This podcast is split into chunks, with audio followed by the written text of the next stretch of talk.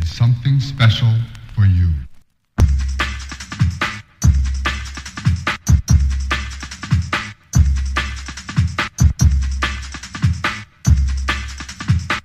Baby.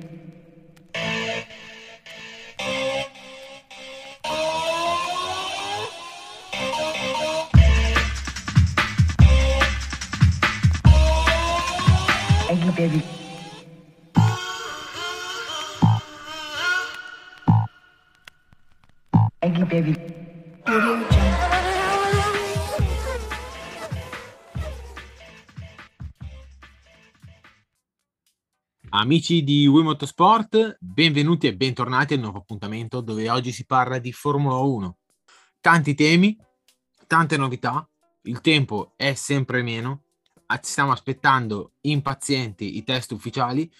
e comunque abbiamo tanto da parlare con notizie, avvenimenti e le prime macchine in pista. Di questo e tanto altro, sempre in compagnia di Diego di Cronache di Motorsport. Ciao Fabrizio, un saluto a tutti quelli che ci stanno ascoltando e benvenuti in questo nuovo episodio. Oggi, come, come ci ha introdotto Fabrizio, tanti, tanti argomenti di cui parlare, in primis eh, le nuove vetture e quelle vecchie che si preparano a scendere in pista per,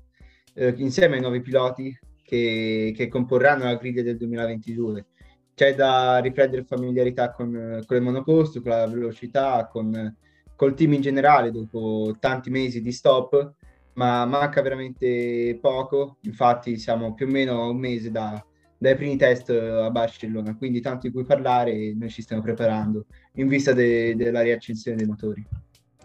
Assolutamente, ci stiamo, stiamo riprendendo fiato per ripartire carichissimi in questo 2022 col nuovo regolamento, siamo impazienti di vedere finalmente queste macchine sia alle presentazioni che sicuramente saranno in streaming, si vedrà veramente poco poi sappiamo benissimo come saranno, che verranno presentate con delle ali, delle colorazioni e poi alla prima gara sarà tutt'altro perché è il modo migliore per nascondersi. Ma comunque sappiamo che è così in Formula 1. E quindi vogliamo vedere anche i primi test per vedere tutte queste differenze, come anche l'anno scorso erano le differenze come gli estrattori, gli alettoni, le ali, i bargeboards, che comunque quest'anno andranno tutti a scomparire con il nuovo regolamento abbiamo visto eh, che poi parliamo di oggi, ancora non l'abbiamo visto, che la Ferrari è scesa in pista a Fiorano, eh, quindi è stato rimandato il test con la vettura dello scorso anno eh, con in macchina Sainz e Leclerc e, ed è una buona notizia perché finalmente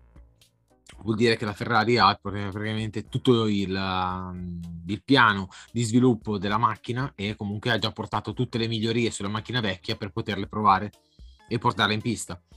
Abbiamo anche visto la, l'Alfa Tauri in pista con Gasly eh, a Imola, e non per niente Gasly, gran fan di Senna, che nelle, nella gara del 2020, che era proprio con le stesse colorazioni, Irane del destino ha già fatto il primo crash e eh, proprio al tamburello. Quindi eh, da gran fan di Senna c'ho, c'è poco da eh, riportare come nota però comunque Gasly ha pilota illeso ha sbattuto al tamburello e praticamente ehm, la pista di Imola praticamente è, una, è un disco che si è una cassetta che si riavvolge praticamente quella curva lì è una è una bestia per chi, per chi ci corre. Sì, eh, l'Alfa Tauri che comunque ha già tantissimi giri a Imola perché anche l'anno scorso, se, se non ricordo mai, sia con, con Gasly aveva scelto Imola insieme a Misano per, per, fare i propri test di 100 km, quelli che concede la FIA appunto sia per, per registrare che per provare eh, delle cose con i piloti riprendere familiarità e oggi infatti è stato il turno per Gasly che subito l'ha messa al muro al tamburello. Comunque eh, nulla di grave perché comunque la macchina è vecchia quindi eh, cioè, non si spendono soldi per la riparazione. E, e fa tutto parte del programma di appunto riabilitazione dei piloti dopo tutto questo tempo per fare in modo che appunto non vadino a sbattere, a fare crash quando contano i test o magari chi lo sa in gara. Quindi Eh, tra l'altro, se non sbaglio, le condizioni erano di bagnate, erano usciti i primi video che, che appunto registravano l'Alfa Tauri a Imola. Si sa, a Imola col bagnato non è facile, quindi eh, ci può assolutamente stare. Oltre all'Alfa Tauri c'è, c'è, anche la Ferrari che fa i propri test, non solo con i due piloti eh, principali, Sainz e Leclerc, ma anche con Robert Schwarzman, che oggi dovrebbe essere sceso in pista a Fiorano per i suoi 100 km e il russo che quest'anno dovrebbe avere un ruolo di test driver e quindi figura molto importante per la Ferrari, lui che comunque cercava un sedile in Formula 1 prima nel 2020, poi nel 2021, però eh, un pilota che alla fine non è mai sbocciato in Formula 2, eh, soprattutto per il fatto che è arrivato in un momento in cui c'era tanta concorrenza tra Schumacher, Piastri, Ailot e quindi non ha mai trovato la sua forma. Quest'anno è quindi ripiegato in, nella riserva della Ferrari e appunto serve anche per questi test, ma soprattutto serve per Sainz e Leclerc, come detto, per, per riprendere un po' la mano con, con la vettura, anche se comunque eh, la SF71H è completamente diversa da quello che poi sarà la, la monoposto del 2022, che in caso Ferrari, se non sbaglio, Fabrizio dovrebbe essere presentata il 17 febbraio, credo, insieme, insieme alla, all'Aston Martin che verrà presentata il 10 e la McLaren l'11, quindi ci sono anche già qualche data di presentazione. No, beh, assolutamente. Se si va di questo passo bisogna anche guardare anche le positività, purtroppo, che riguardano questi, questi giorni. Nel senso che se guardiamo un occhio anche nella MotoGP, la Ducati sembrava pronta, pronta, pronta per poter presentare le sue armi da poter portare in pista nel, 2002, nel 2022 e invece è dovuto ricorrere a posticipare la sua data per la positività di Jack Miller. Quindi le date dobbiamo prenderle per buone, ma purtroppo siamo in un, in un momento un po' complicato. Le date ci sono e speriamo che vada tutto liscio. Eh, la Ferrari sono contento che abbia portato in pista anche Svartman perché vuol dire che comunque eh, non, non sono così eh, stati bravi a valorizzare i piloti della, della propria accademia in questi, in questi anni. Poi per vedere anche Giovinazzi come è uscito di scena, eh, che la Ferrari, a mio modo di vedere, poteva e doveva fare di più. Poi siamo tutti d'accordo che Giovinazzi può essere un campione o può non essere un campione, eh, poteva, differe, poteva, fare di più, poteva fare molto di più, o comunque ha fatto anche fin troppo con eh, l'Alfa, che comunque era una macchina che non era competitiva al pari delle altre però la Ferrari doveva proteggerlo un pochino di più invece che far, farlo uscire per uh, mettere Zu. È vero che contro i soldi anche una casa può metterci ben poco, però comunque già che Schwarzman e Mick Schumacher sono considerati anche Giovinazzi, terzo pilota Ferrari, va bene, però comunque non è più un pilota titolare. Questo testimonia che comunque qualcosa è cambiato anche sull'approccio dei giovani Mm, anche se a fare i, questi 100 km ehm, è appunto Schwarzman. Eh, questo 2022 sembra che è partito con, la, con l'avviso giusto. Diciamo che da quanto trapela sono stati trovati cavalli importanti, i piloti sono molto più tranquilli, c'è consapevolezza quest'anno. L'anno scorso sembrava che fosse solo Leclerc a, a poter a avere voce in capitolo in Ferrari Invece comunque quest'anno c'è consapevolezza che anche Sainz è un gran pilota. Cioè lo si sapeva di già che era un gran pilota, però quest'anno eh, Sainz mira a concretizzare. Ha avuto un inizio un po' difficile dove eh, ha avuto anche la gara di Imola dove continuava a sbagliare pur essendo il più veloce in pista, però comunque nelle gare andando avanti nella stagione Sainz ha dimostrato di essere eh, un gran passista, cioè uno che in gara non butta via niente, come anche i terzi posti, il secondo posto a Monaco. E quindi quest'anno la Ferrari, se, se ha trovato se ha un buon progetto con uh, la, la, nuova miscela di etanolo, ha trovato questi 20 cavalli, dove tutti gli altri comunque stanno perdendo cavalleria eh, portando già in pista quindi il nuovo ICE su una macchina vecchia, eh, dimostra il fatto che eh, siamo avanti col programma. Sì, assolutamente, le voci che escono da Maranello in questo periodo sono sono praticamente tutte positive a partire da, da, appunto come hai detto te la nuova miscela di carburante che insieme, che insieme al nuovo motore riesce a risparmiare questi 20 cavalli a tenerli, a tenerli vivi al contrario di, di tutte le altre scuderie che perdono appunto questa quantità di cavalli poi ehm, chiaramente i piloti sono, sono, un po' l'asso forte della Ferrari perché come hai detto te Sainz l'anno scorso arrivava con, non dico ehm, praticamente il ruolo già definito di secondo pilota, però praticamente tutti davano per scontato che eh, sarebbe, sarebbe, stato dietro Leclerc. Invece eh, col tempo ha saputo, ha saputo come dire, ehm,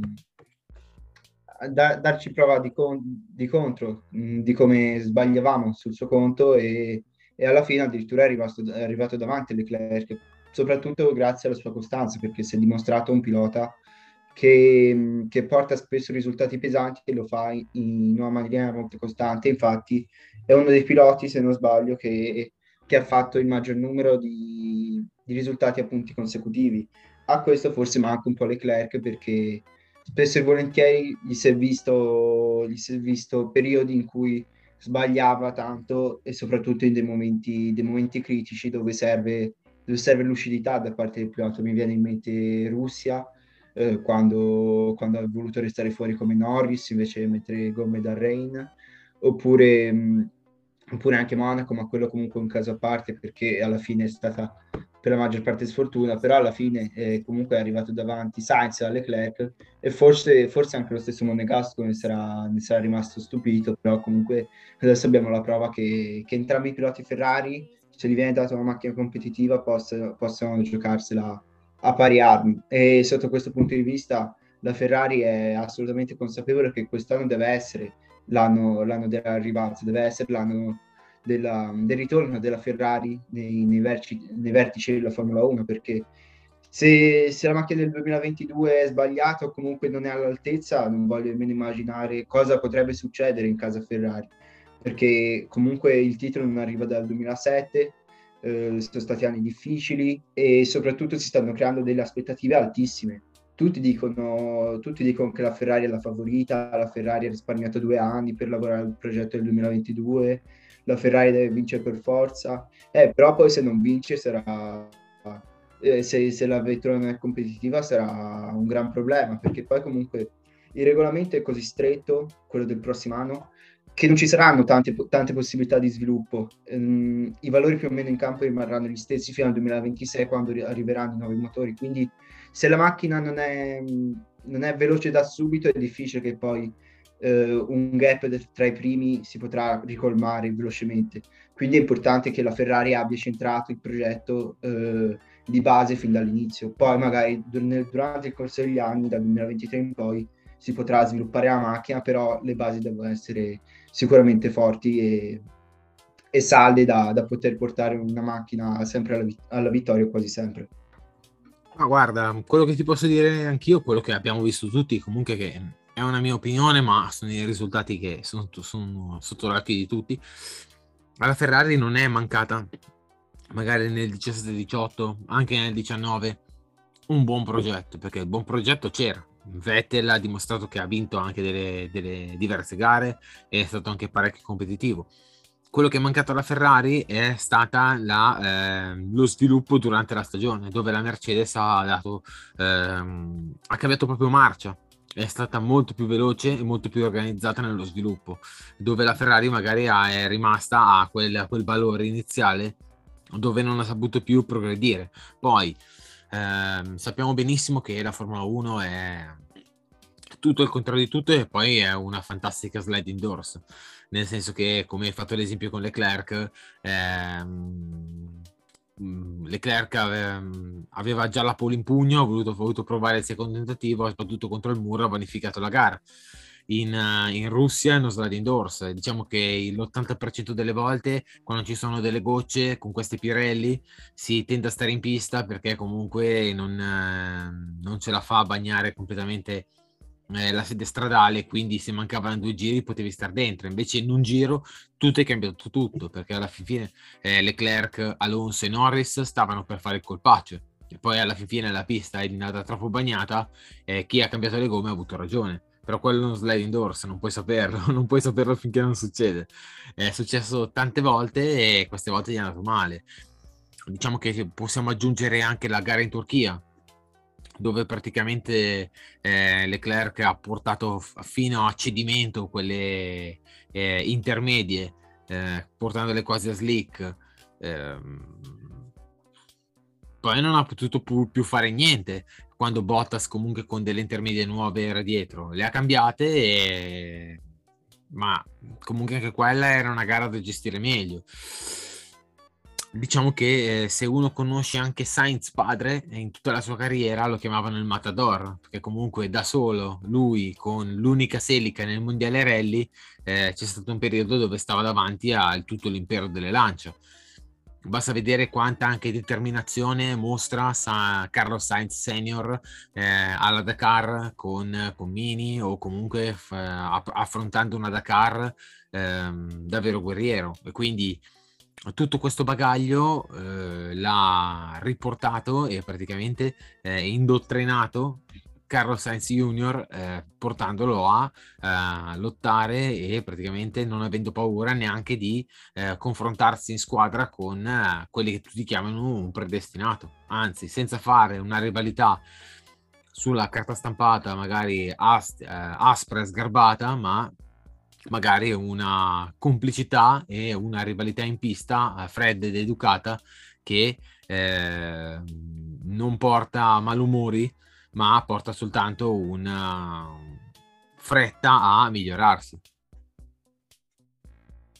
Sì, assolutamente. Eh, comunque quello che si spera in casa Ferrari è che se la macchina, se la macchina è veloce, eh, i due piloti possano giocarsela eh, appunto ad armi pari e soprattutto con, con, con, lotte, con lotte mh, eh, giuste, eh, appunto a, a, stesse armi e comunque eh, che, mh, che portino una bella immagine alla Ferrari, con appunto due dei migliori piloti in griglia con speriamo una delle migliori macchine, eh, non come è stato nel 2019 con una macchina problematica, due piloti che che non, trovano, che non si trovavano bene fra di loro, almeno eh, così sembrava dall'esterno. E, mm, e poi anche, anche, nei precedenti, per esempio con Massi Alonso, quando, quando mm, non c'era un gran rapporto comunque con molti altri piloti, comunque eh, si vede anche da fuori che il rapporto tra Leclerc e Sainz è positivo, quindi speriamo che anche in pista ci sia il rispetto fra di loro.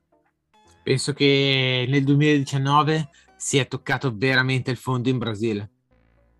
sì, sì, eh, quando parlavo del 2019 ovviamente l'esempio base in Brasile si è toccato veramente il fondo, eh, cosa che non si era toccata minimamente prima tra due compagni di squadra. Eh, diciamo che Leclerc partiva dal fondo quando Vettel l'ha visto davanti e non ha capito più niente. E quindi questo è tutto controproducente per la squadra perché eh, la prima regola è va bene la rivalità in pista, ma nessuno corre per se stesso, si corre per, una, per la Ferrari poi si corre per una scuderia e si corre anche per la Ferrari, quindi è un marchio che è talmente, quando si pensa a un marchio grande è talmente immenso, si parla di addirittura, la, si corre per la Formula 1, si parla di una squadra che non ha mai saltato un anno di partecipazione. Quindi è una cosa altamente grave, loro due vanno, vanno d'accordo e quindi siamo fortunati ad avere una coppia così omogenea, ma anche e soprattutto anche una coppia così forte.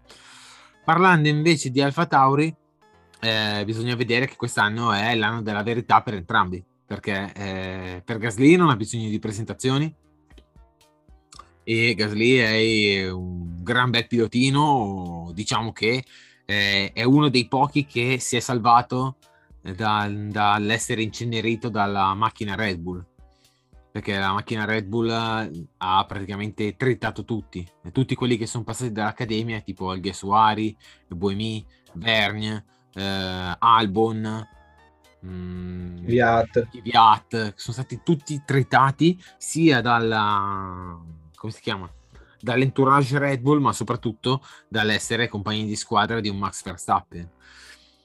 che è complicatissimo. Molti sono stati traditi dal, dalla foga di dimostrare, invece Kvyat secondo me aveva la velocità per dimostrare di essere veloce. Il problema è che ha avuto questi, quei due o tre contatti gravi contro Vettel eh, uno, in, uh, uno in Cina e poi il, uh, il, doppio, il doppio tamponamento in Russia, che praticamente è, è, stata poi la svolta per la gara di Barcellona, dove lì c'è stato il debutto di Max Verstappen e prima gara in Red Bull, prima vittoria. Sì, tra l'altro, eh, parentesi chiviata, addirittura nel 2015 era arrivato non solo a podio molteplici volte, ma anche davanti a Ricciardo, che comunque è un pilota che, che, che, veloci- che la velocità ce n'ha in poca. Quindi ehm, sì, la gestione dei piloti della Red Bull è molto diversa da quella del Ferrari. Ferrari ehm, non si mette a paragone, a paragone nessuno con con, ehm, con, i primi piloti che possono essere Sainz e Leclerc, ma c'è una crescita piano piano di ogni singolo pilota e poi se un pilota è appunto bravo in Formula 2 si cerca il più possibile di farlo portare in Formula 1 comunque di, di, di trovare un ruolo all'interno dell'Academy invece Red Bull spesso ehm, si vede un accenno di, di, competitività da parte di un pilota e subito si porta, si porta i vertici alti della Red come può essere che ne so, tipo con Albon che è stato trasportato in, uh, in accanto a Verstappen oppure Gasly, eh, lo stesso Kvyat e spesso i piloti in questo modo vengono bruciati. E, e queste, questo insomma è come tratta i piloti della Red Bull e, e appunto l'Alfa Tauri da essere un team satellite, diciamo completamente satellite, però in questi anni sta trovando un po' la sua dimensione perché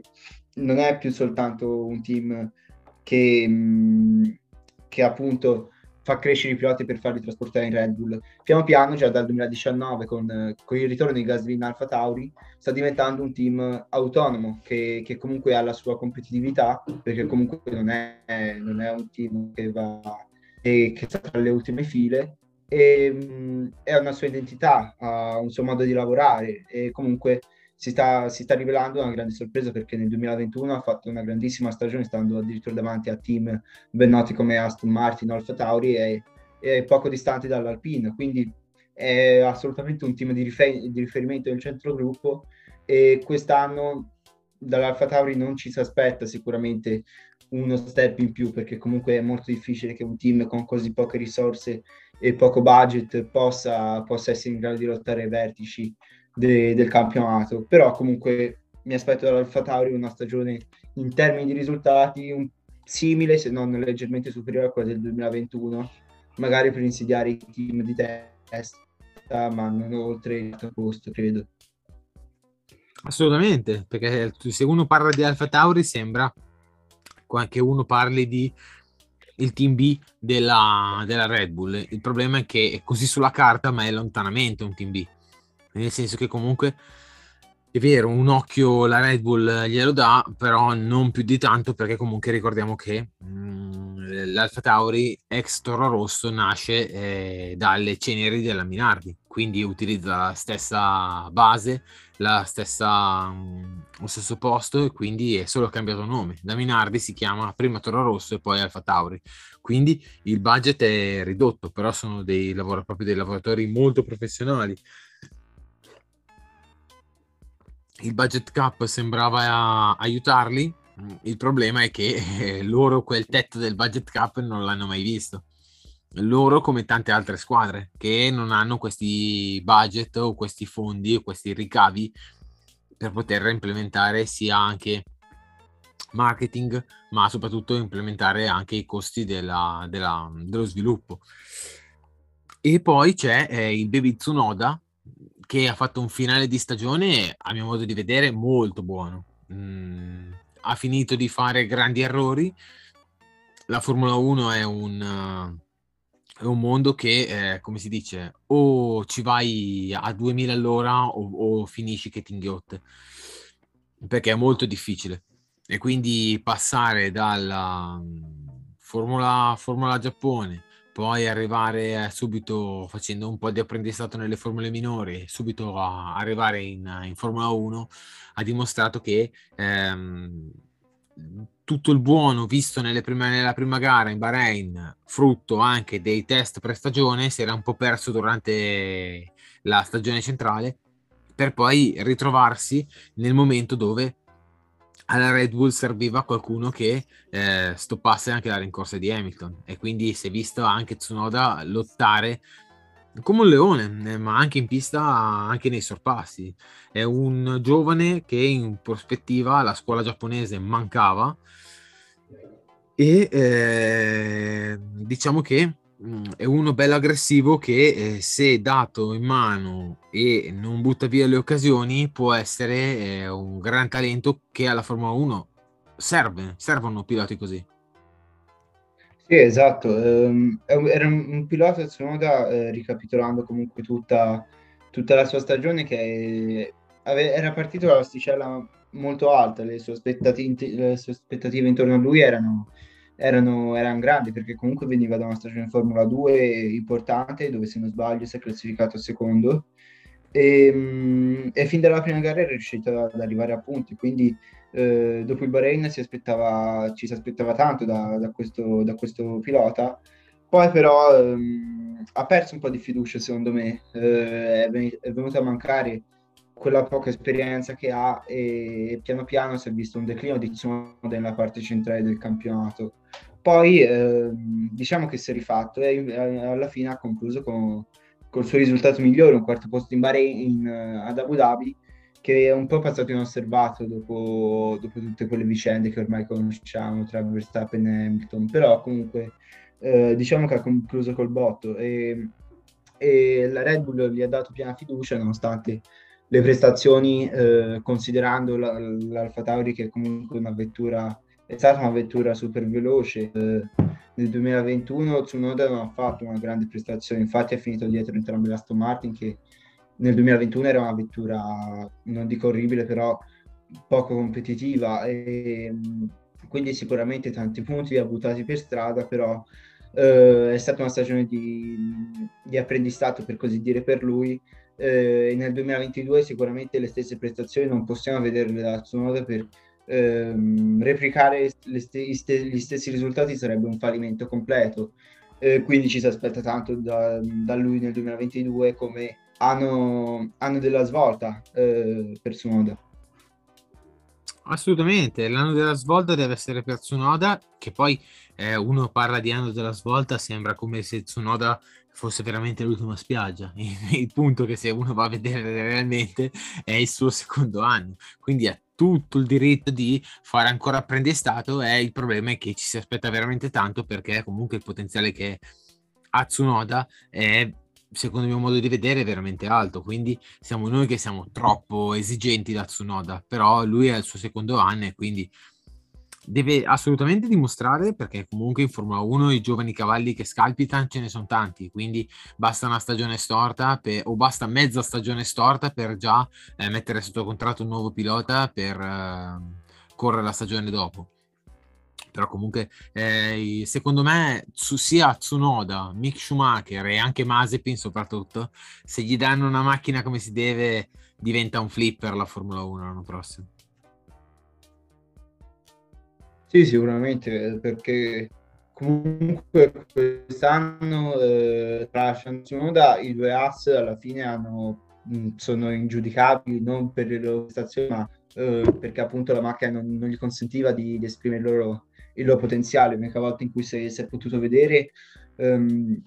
forse da parte di Schumacher, quando ha messo, ha messo la Haas in Q2 sia in Francia che, che in Turchia, Mazepin secondo me il momento più alto della sua stagione è stato in Brasile quando per poco anche lui non, non riusciva a metterla a mettere in Q2 quindi anche lui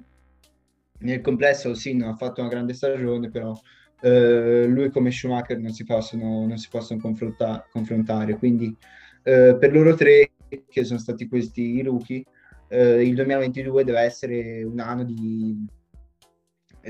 sì, di svolta, ma anche di, di, di conferme e di soprattutto per, capi- per, capire quelli che sono i talenti e i potenziali di ogni pilota, perché quest'anno ehm, diciamo che era un anno di prova. Eh certo, e eh, visto che eh, hanno di conferme i nuovi regolamenti e eh, qui sentiamo anche le prime dichiarazioni di un progettista come James Ellison che ha lavorato in tutte le grandi squadre, anche Ferrari, soprattutto adesso che è in forza in Mercedes, dove gli è stata fatta la domanda sui progetti per il 2022, se è facile o come tutti gli anni provare a portare un, il massimo risultato, sicuramente anche per Mercedes, massimizzare il risultato su un nuovo regolamento. E James Ellison ha eh, espresso tutti i suoi dubbi, dicendo che comunque il 2022 è un regolamento nuovo, è un regolamento che offre tante opportunità, ma è anche facile perdersi, perché ci sono tante possibilità di interpretazione del regolamento e, e secondo le sue previsioni eh, molti team eh, sbaglieranno progetto, come tutti gli anni alla fin fine, quindi non ha detto nulla di nuovo. Il punto è che con un regolamento così nuovo, eh, io sono curioso di vedere quanti eh, team ehm, faranno il copia e incolla, perché molti sì ehm, proveranno a, a tenersi a eh, il, praticamente il, il, plico di documenti della FIA e fare praticamente eh, tutto a norma. Vedremo chi si sarà spinto oltre. Sicuramente si sarà spinta oltre palesemente, ci metto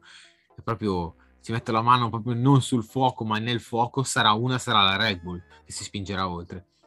Mercedes sicuramente ha un bagaglio perché comunque nell'era ibrida la Mercedes ha vinto tutti lei i titoli tranne uno che è quello che ha vinto Max Verstappen. Quindi la seconda maggiore indiziata è eh, la, la, Mercedes. Come terza metto la Ferrari non perché ha finito la stagione in terza posizione ma per soltanto una scala di valori.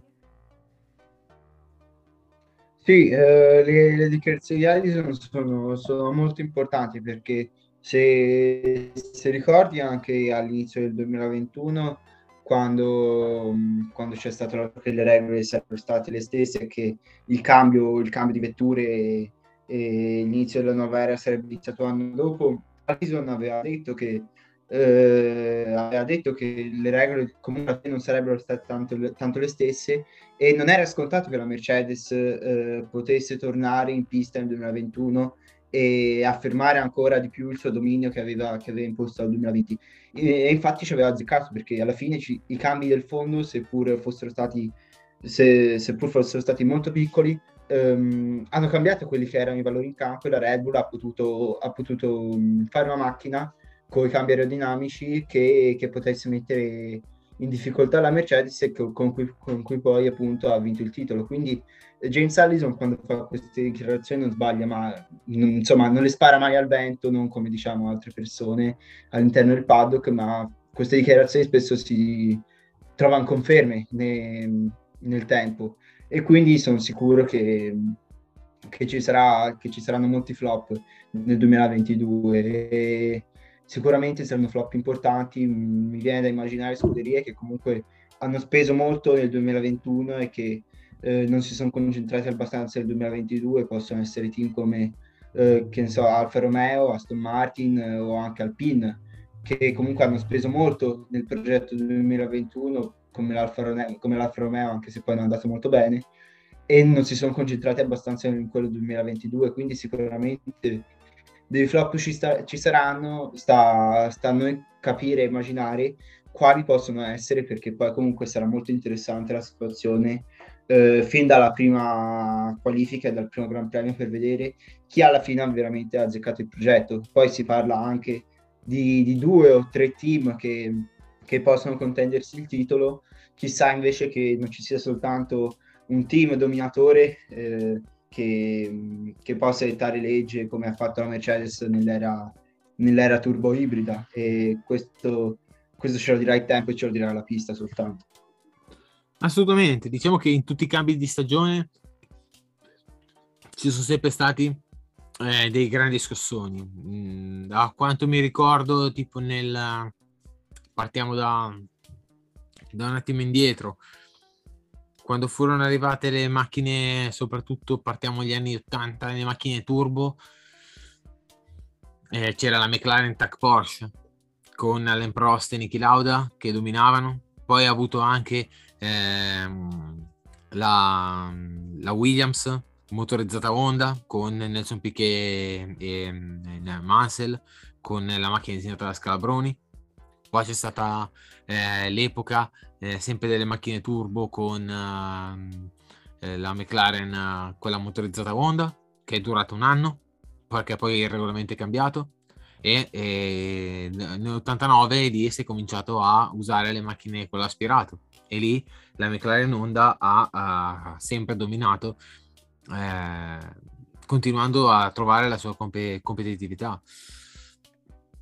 fino ad arrivare al, fino all'evoluzione delle macchine, fino ad arrivare al 2009, dove praticamente sono eh, cambiati i regolamenti. E quindi lì si è trovata veramente una Brown GP che ha scombussolato un po' tutte le, tutte le carte. Perché poi anche nel 2017, quando sono cambiati i regolamenti con gomme più larghe, ma macchine diverse, eh, i, i, due contendenti sono sempre stati Ferrari e Mercedes. Anche se la Mercedes praticamente ha sempre dominato in lungo e in largo da quando è arrivata la, la parte ibrida. Sì, assolutamente. Per questo dico che sarà importante, sarà importante azzeccare il progetto di base perché appunto non ci saranno momenti eh, come è stato nella Turbo Hybrid che vengono eh, all'interno appunto de- del nuovo regolamento a cambiare gli stessi regolamenti per esempio nel 2017 ci sono stati tre anni dal 2014 al 2017 quando più o meno le vetture si sono tenute identiche con, ehm, con eh, ruote tutte uguali, eh, macchine piccole, muso stretto, che comunque queste vetture sono rimaste identiche. Poi all'interno di questo cambiamento ce n'è stato un altro, quello del 2017 in cui le gomme sono cambiate, eh, il posteriore è cambiato, l'aerodinamica è cambiata e quindi i team che erano in difficoltà col progetto iniziale eh, hanno, potuto, hanno, potuto, recuperare terreno. Eh, l'esempio più clamoroso è la Ferrari che è passata nel 2016 ad avere problemi di, affib- di affidabilità, una macchina non competitiva e che non stava a a Mercedes, ha avuto questo piccolo cambio di, di regolamento, questa piccola chance eh, nel 2017 per avere una macchina eh, che è passata da, da lottare per i gradini, il gradino più basso del podio addirittura a lottare il titolo. Eh, ciò non avverrà, come detto, nel 2022 perché più o meno il regolamento resterà omogeneo, le regole non cambieranno dal 2022 al 2026, eh, quindi se ci, sarà, se ci sarà una lotta aperta tra, tra tre o addirittura quattro contendenti al titolo dei team, come per esempio è stato nel 2010, ci sta che questa lotta si possa, si possa prolungare per, per, tutti i quattro anni, cinque anni del, del regolamento nuovo. Ecco. E sarebbe sarebbe sicuramente un grande passo avanti per la Formula 1 e la quale avrebbe centrato il suo obiettivo principale, ovvero quello di portare spettacolo con, questi, con, questi nuovi, con queste nuove normative tecniche. Assolutamente, diciamo che eh, di solito chi sbaglia un progetto se lo porta dietro per tutto il resto della, dell'asse di tempo di durata del, di questo pacchetto. Bisogna vedere, di sicuro ci sono buone probabilità. Adesso non si parla più di uno o due eh, macchine, ma si parla di eh, tante case che partono da zero e quindi possono rimettersi in, uh, in gioco. Di sicuro Alpina ha fatto vedere tante cose buone quest'anno e in questo 2022 diciamo che anche il rientro di Alonso dopo un anno di rodaggio con le macchine che ritornano le macchine effetto suolo che erano un po' le sue auto quelle con cui ho ottenuto due titoli mondiali, quindi possono anche essere mm, modo per riportare una competitività sia dell'Asturiano che anche di Alpine. In Ferrari si riparte da zero, qualche segnale positivo nel 2021 si è visto, mm, secondo me ha una delle migliori eh, squadre sia a composizione di piloti che di macchine, bisogna vedere perché sicuramente si parla di tanto, 20 cavalli in più sicuramente fanno comodo sul dritto, infatti la Ferrari ha un deficit di motore, si è visto, ci ha lottato tutto l'anno con questo deficit, per uh, colmare questo deficit andava a scaricare le ali,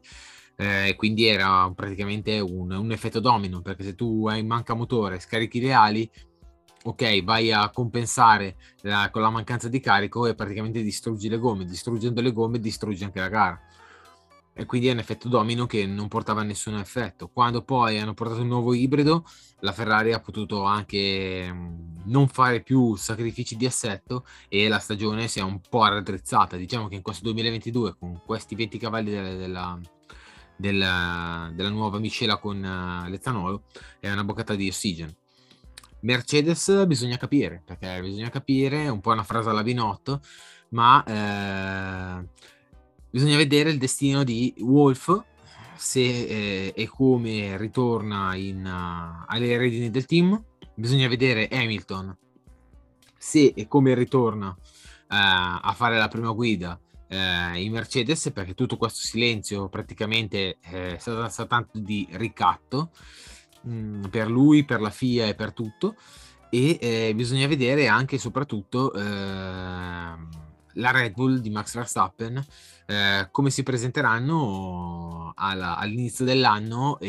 e, visto che quest'anno eh, Honda eh, esce da eh, fornitore ufficiale ma comunque rimane eh, dietro il nome Red Bull Powertrain come fornitura di motori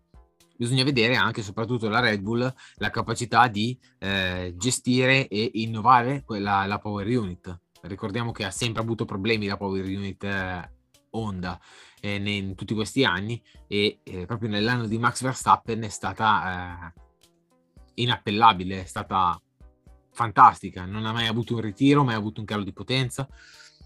e bisogna solo fargli i complimenti ed è un peccato che come tutte le cose belle la Honda quando proprio arriva alla, all'apice dei suoi risultati eh, tende sempre a, a, abbandonare baracche e burattini per uh, dedicarsi ad altro. Sì, eh, poi soprattutto sarà importante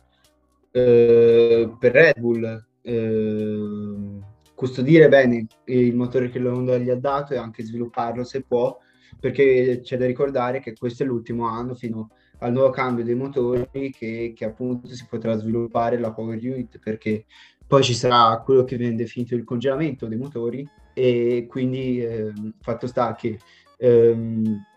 che questo, questo motore sarà definitivo, eh, que- sarà quello che, che, si userà per affrontare tutto il resto degli anni fino al prossimo cambio di regolamento. E per quello eh, il motore è, è un, altro, un, altro, fattore che può giocare, può, può incidere tanto, ehm, può incidere tanto in quelli che saranno i prossimi risultati, ehm, i risultati di tutti i team nell'anno prossimo perché eh, la Ferrari per esempio ha ha avuto tutto quest'anno per migliorarlo, um, ha portato la nuova, una nuova parte ibrida, ha salvato 20 cavalli con, uh, con il nuovo carburante Shell. E quindi si vede come tutti i team insomma stanno investendo sul motore perché um, questo è l'ultimo passo e se sbagli il motore, se, se porti sviluppi, sviluppi che non funzionano, alla fine eh, è come se ti togli, se ti togli possibilità da solo di, di essere competitivo. E quindi eh, anche la Red Bull giustamente ha voluto tenersi il motore Honda perché è un motore competitivo, un motore che, eh, che è molto affidabile, praticamente non, non, ha mai dato problemi tutto il 2021 e quindi, ehm, quindi, è un motore buono con cui affrontare i prossimi, i prossimi anni ehm, di, di, de, del nuovo regolamento. Ecco. Assodato questo, bisogna anche fare i conti con le dichiarazioni di Marco che fresco del titolo mondiale non ha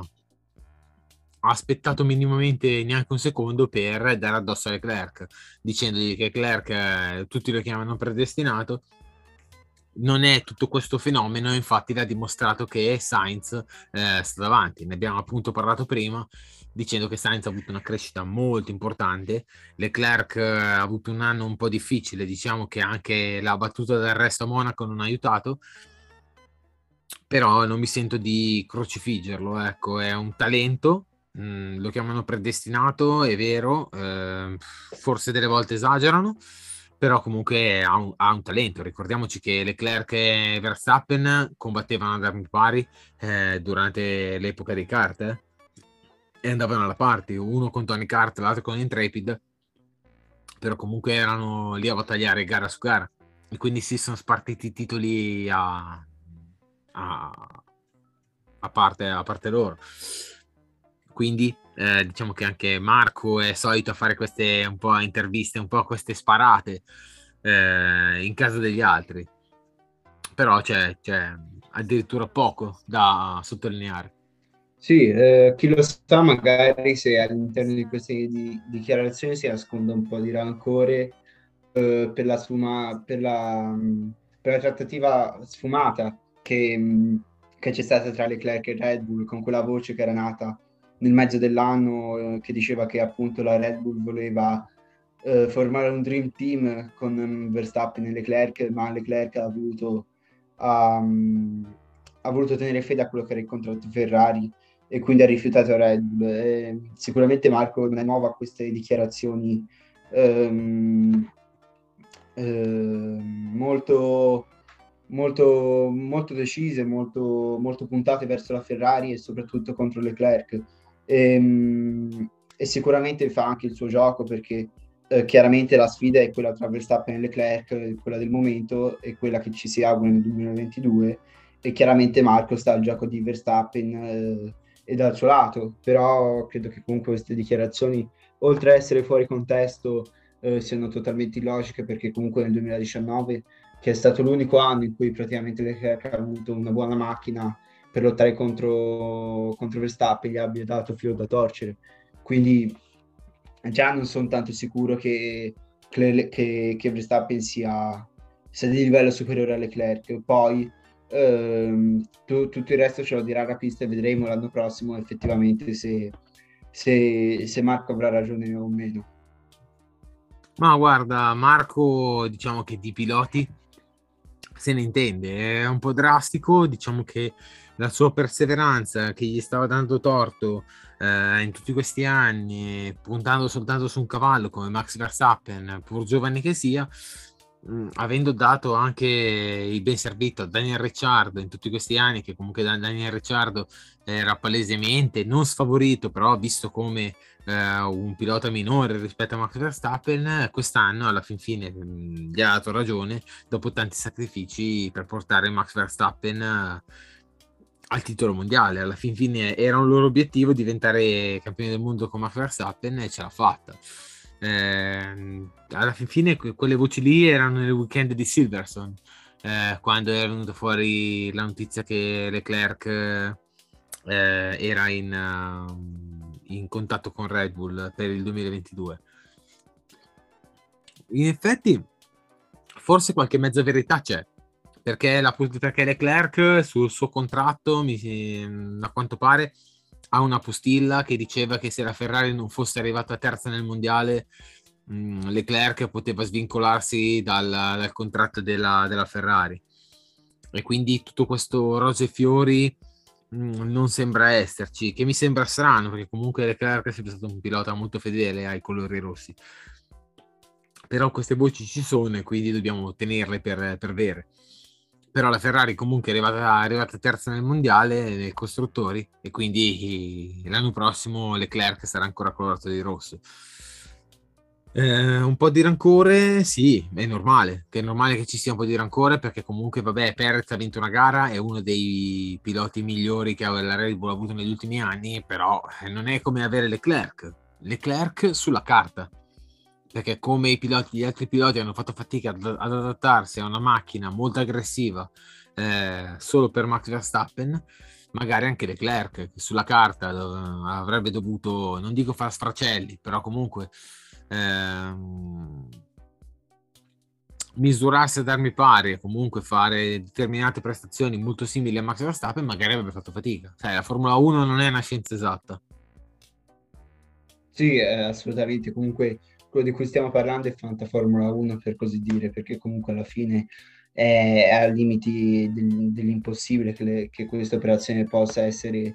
possa essere andata a buon fine per, per Red Bull. E comunque non si sa, non si sa nemmeno se, se l'offerta a parte di, della Red Bull ci sia mai stata, però comunque un, un team composto da, da un lato Verstappen e dall'altro Leclerc lascia soltanto immaginare quello che potrebbe essere uno scenario tra i due se per caso ci dovesse essere un minimo contatto in pista. Già c'è stata la polemica con Vettel, che, che è un pilota abbastanza tranquillo. Mi immagino le scintille che ci potrebbero essere tra, tra Verstappen e, e Leclerc in caso, in caso dovessero essere compagni di squadra. Comunque, um,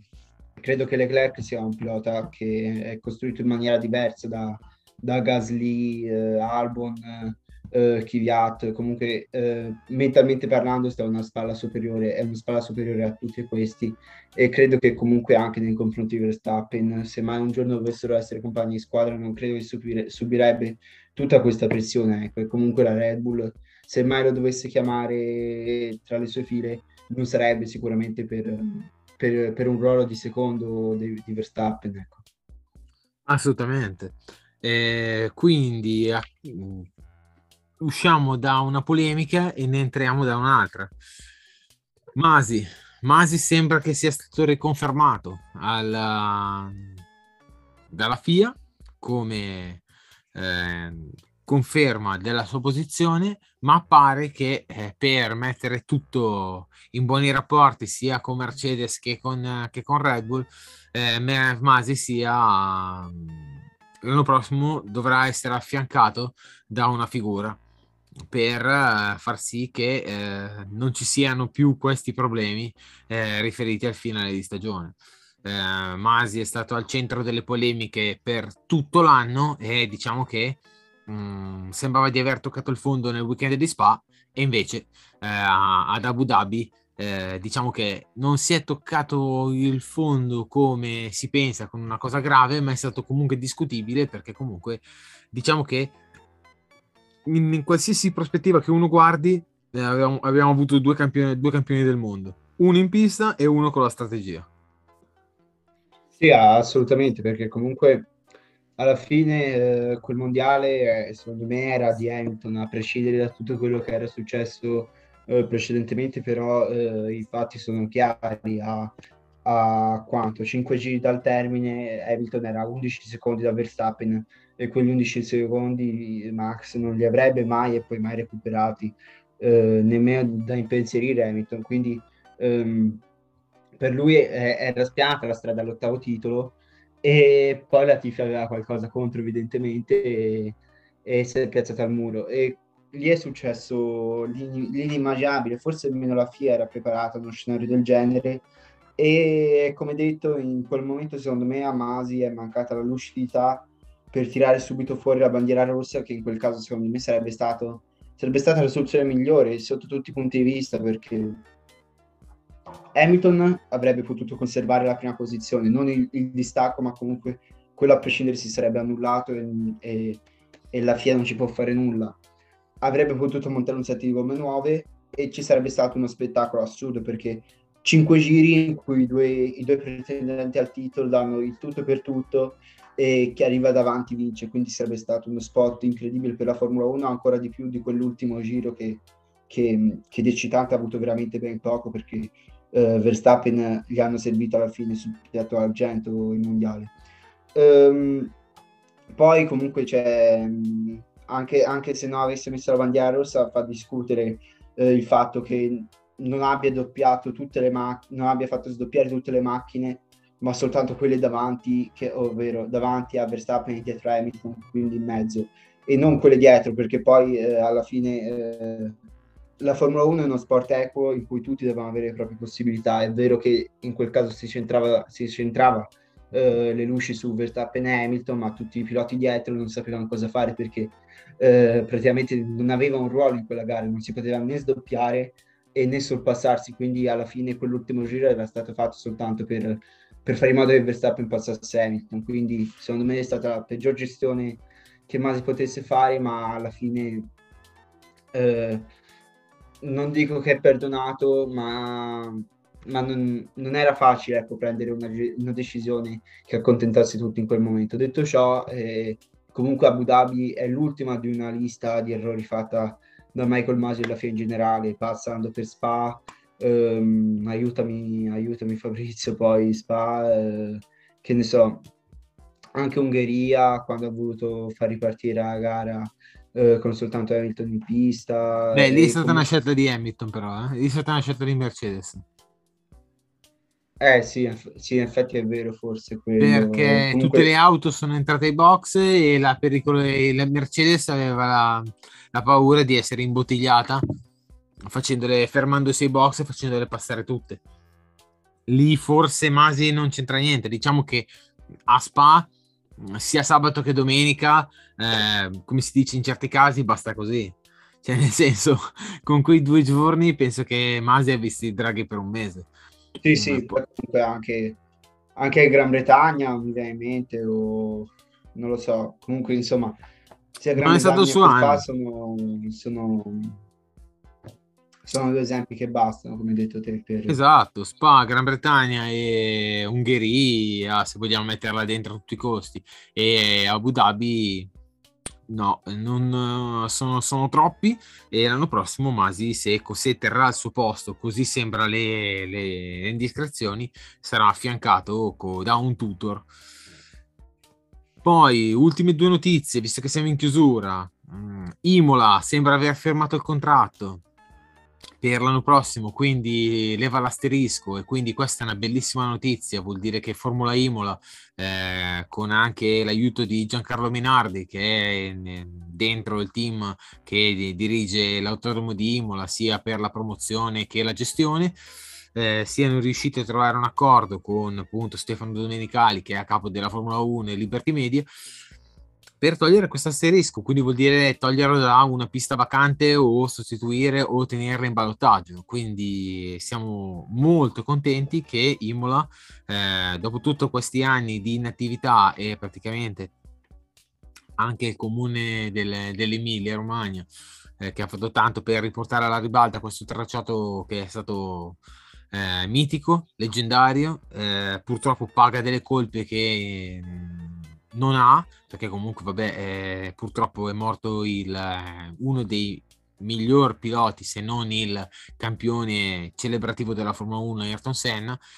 e quindi viene un po' declassato questo circuito come circuito pericoloso. Poi ci sono anche circuiti molto più pericolosi, però questa è una bella notizia che Imola possa tornare in calendario senza se e senza ma. Poi un'altra notizia sarà che eh, Isola ha parlato delle gomme Pirelli da 18, eh, prevedendo che soprattutto queste, queste gomme eh, possano far tornare una Formula 1 molto più a, a stint molto più lunghi, visto che queste gomme sono state riviste sia dall'angolo di eh, costruzione, sia di carcassa che di mescole, ma anche dal nuovo raggio che passa da 13 a 18 e quindi si sono visti dei- degli stint molto più lunghi, visto che la battistrada è molto più schiacciato e eh, subisce molti cari- meno carichi verticali. E quindi cosa ne pensi, Diego, di queste due ultime notizie? Sì, eh, parlando di- delle gomme di Pirelli, sicuramente la lunga dello stint è una cosa positiva per tutti i team perché negli ultimi anni eh, spesso e volentieri si era, visto che cambiando di pista in pista eh, le prestazioni delle gomme non erano le stesse e spesso ehm, c'erano comportamenti anomali, per esempio graining inaspettato o comunque la gomma che si sgretolava piano piano ehm, nel corso dei giri e alla fine lo stint era sempre meno di quello aspettato, sarà per le temperature o per, eh, per le caratteristiche della pista, però alla fine comunque spesso eh, la gomma non aveva mai vita, vita troppo lunga e anche per, eh, per l'aerodinamica de- della vettura e quindi, e quindi di fatto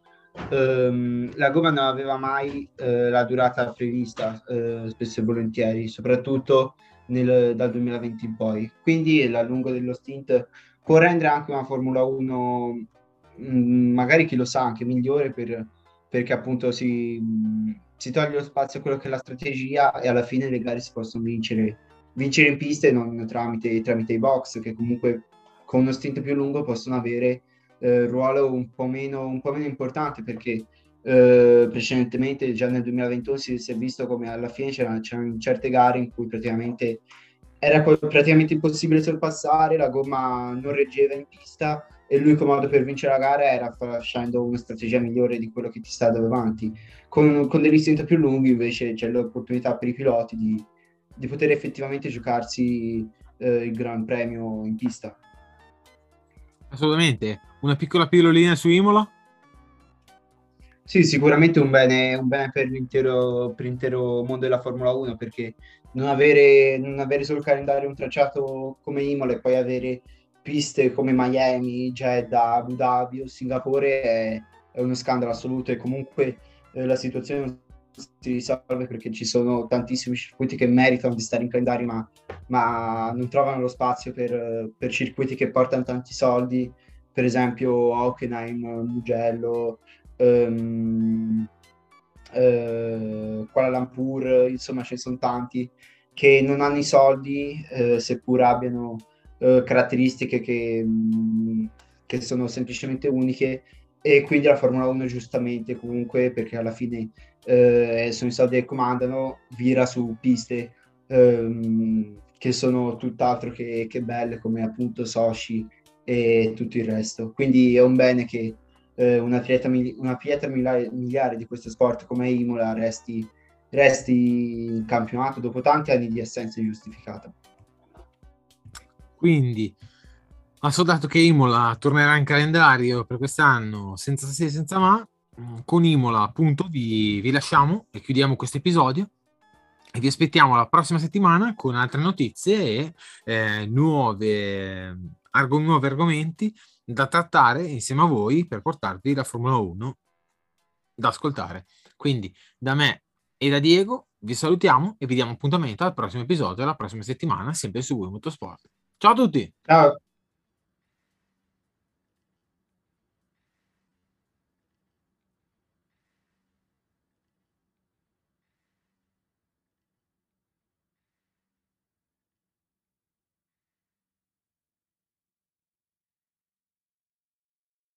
Se sei alla ricerca di motori, Wii Motorsport è il podcast che fa per te. Lo trovi su tutte le piattaforme Spotify, Anchor, Other, Google Podcast, Apple Podcast e Overcast. Segui la pagina Instagram e unisciti al canale.